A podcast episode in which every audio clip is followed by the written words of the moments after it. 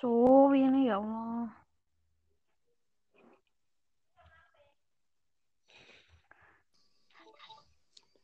Halo. Halo. Oke. Pembukaan nih ya. Yes.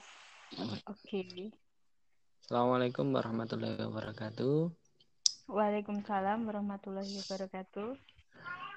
Ah, halo semuanya, masih sehat? Masih sehat kan? Eh, masih bersama dengan podcast kami. Ini podcast yang berbeda ya dari yang sebelumnya. Di sini kami akan membahas tentang supervisi manajerial dan tentunya saya tidak sendiri. Saya bersama dengan rekan saya. Semoga perkenalkan diri. Bersama saya Septi Titin Rohma. Oke. Oh ya, tak lupa nama saya juga. Nama saya Rama Gareta. Oke. Oke, langsung saja.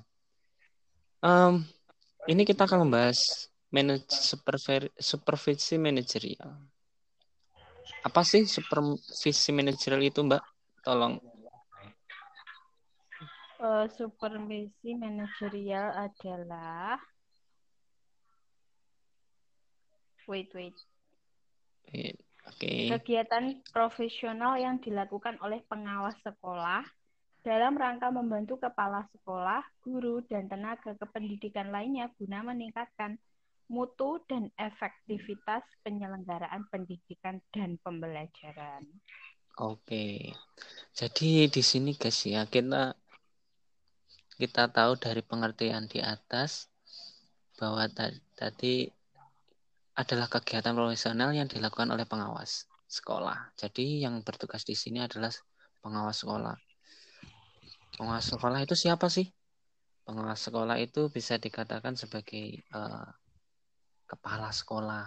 Nah, kepala sekolah itu adalah posisi tertinggi dari posisi tertinggi di jabatan atau di lembaga persekolahan. Tugasnya apa? Untuk membantu membantu guru dan tenaga pendidikan lainnya untuk meningkatkan mutu dan efektivitas pembelajaran. Oke. Okay. Oke. Lanjut. Lanjut. Ini ada tujuan supervisi supervisi manajerial. Apa itu, Mbak? Monggo. Tujuan. Oke. Okay. Wait, wait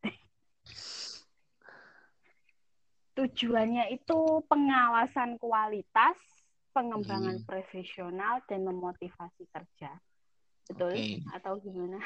Oke, betul. Pengawasan kualitas itu seperti apa sih? Uh, mungkin seperti ini ya. Bagaimana kualitas seorang pendidik nanti dalam mengajar peserta didik, mungkin seperti itu. Ya, atau betul. Kalau pengembangan profesional seperti apa, Mbak? pengembangan profesional itu seperti apa ya? Uh, secara garis besar deh, apa? Kalau yang Anda tahu. Benar. Wait. Uh. Mungkin Mas Gareta dulu yang menjelaskan. Oke, okay, oke. Okay.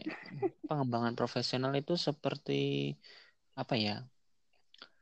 Hmm, target atau teknik dalam uh, membuat kinerja kinerja uh, kinerja dari suatu pendidik itu menjadi berkembang hmm. kemudian uh, apa ya bisa dikatakan lebih lebih profesional lagi lah intinya oh, seperti itu okay. lalu motif memotivasi kerja monggo apa? Mungkin sebuah motivasi. Yeah. sebuah motivasi kerja itu mana ya? Atau mungkin seperti itu ya? Bentuk penyemangat. Apa seperti itu ya? Penyemangat untuk kita kerja lupa um, iya. intinya sebagai bentuk motivasi kepada pendidik untuk mengembangkan yang tadi keprofesional hmm. keperja, uh, bekerja dan hmm. uh, pengembangan dari kualitas peserta didik eh pendidik itu sendiri. Oke. Okay. Oke. Ini ada beberapa prinsip. Monggo disebutkan, Mbak, satu persatu. Oke. itu Saya aja. sebutkan prinsip supervisi adalah poin pertama tidak otoriter atau manusiawi. Poin okay. kedua harmonis. Poin ketiga okay. berkesinambungan. Poin keempat demokratis. Poin kelima integral. Poin yeah. keenam komprehensif. Yeah. Poin ketujuh konstruktif dan poin kedelapan objektif. Oh, banyak kali ya. Yes. Hmm, prinsip-prinsip. Nampaknya banyak sekali. Kita hmm. langsung ke metode um, supervisi bagaimana? Oke, oke. Tadi itu beberapa kita... prinsipnya ya. Hmm. Oh, nah, sebelum itu okay. kita kita ya. uh, kita bahas tentang sasarannya. Sasaran oh, dari okay. supervisi manajer ini yaitu satu dalam kemampuan kerja. Hmm. Tadi motivasi kerja tentunya. Hmm. Kemudian etika kerja. Nah, hmm. dari tiga tersebut apa sih pengertian-pengertian secara generalnya, Mbak? Mungkin kalau kemampuan kerja itu kemampuan pekerjanya itu bagaimana? Oke. Okay. Iya enggak sih? Ya. Terus untuk motivasi balik lagi ke tadi motivasi kerja yang sama yang jelaskan tadi ya. Terus okay. untuk etika kerja itu etik kode-kode etik atau gimana gitu ya. Mungkin etika kerja lah. etika kerja itu seperti uh, kalau serta kalau pendidik ya contohnya kayak mungkin disiplin dalam bekerja. Hmm. Berpakaian rapi mungkin gitu ya. ya. Mungkin seperti itu. Oke, lanjut yang tadi metode supervisi ada dua ada dua jenis yaitu langsung dan tidak langsung. Tidak langsung. Monggo Mbak, yang langsung apa sih yang langsung itu? Yang langsung itu cara yang ditempuh seorang supervisor baik secara pribadi maupun dinas. Langsung berhadapan dengan orang yang akan disupervisi baik secara individual maupun kelompok. Oh. Nah, contoh metodenya itu contoh metode langsung itu observasi ruang kerja kepala sekolah guru, okay. tenaga administrasi, pertemuan individual dan rapat guru. Itu metode supervisi secara langsung. Oke. Okay. jadi kayak langsung berhadapan dengan orang gitu ya. Contohnya kayak rapat. Iya, betul betul. Oh. Langsung berinteraksi gitu.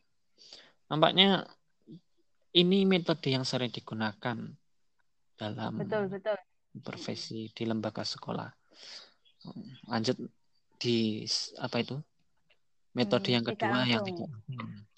Yaitu suatu cara di mana seorang supervisor baik secara pribadi maupun dinas menggunakan berbagai media komunikasi dalam berhubungan dengan orang yang akan disupervisi baik secara individu maupun kelompok.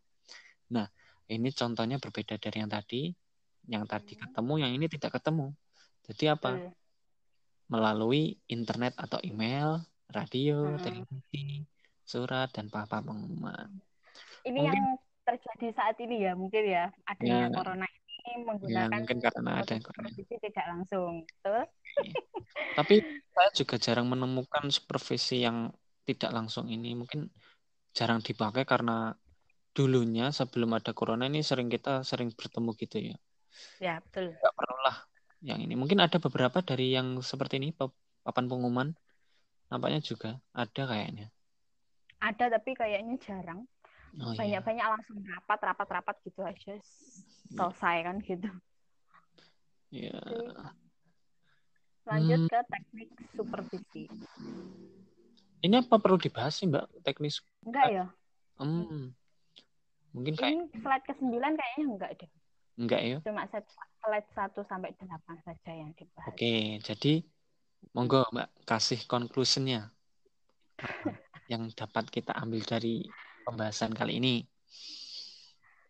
Konklusinya itu adalah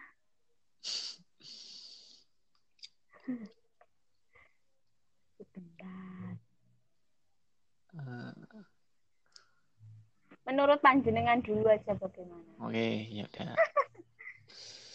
um, jadi gini, untuk supervisi manajer itu adalah uh, ya. Dari yang kita bahas tadi adalah kegiatan profesional yang mana untuk mengembangkan uh, mutu pembelajaran baik pendidikan maupun penyelenggaraan pendidikan. Nah, untuk itu sebagai pendidik kita harus siap dalam meningkatkan keprofesionalan diri kita sendiri, lalu bagaimana pengembangan diri kita dalam uh, mengajar lah istilahnya, dalam mengajar. Mungkin seperti itu. Untuk Mbak Septi ada okay. yang ingin disampaikan? hmm, apa ya mungkin sedikit conclusion juga. Hmm. Oke, okay, enggak. Uh, ini apa itu yang kita bahas ini tadi itu kesimpulannya adalah oh ya bagaimana cara bukan cara sih ya untuk petunjuk-petunjuk untuk menjadi meningkatkan mutu dan efektivitas penyelenggaraan pendidikan itu bagi okay. saya seperti itu. Oke. Okay. Sedikit cara, bukan belum semuanya tapi sedikit cara dan okay. pengertian supervisi itu bagaimana untuk menjadi okay. orang yang profesional itu bagaimana mungkin sedikit okay. seperti itu. Oke okay, oke. Okay.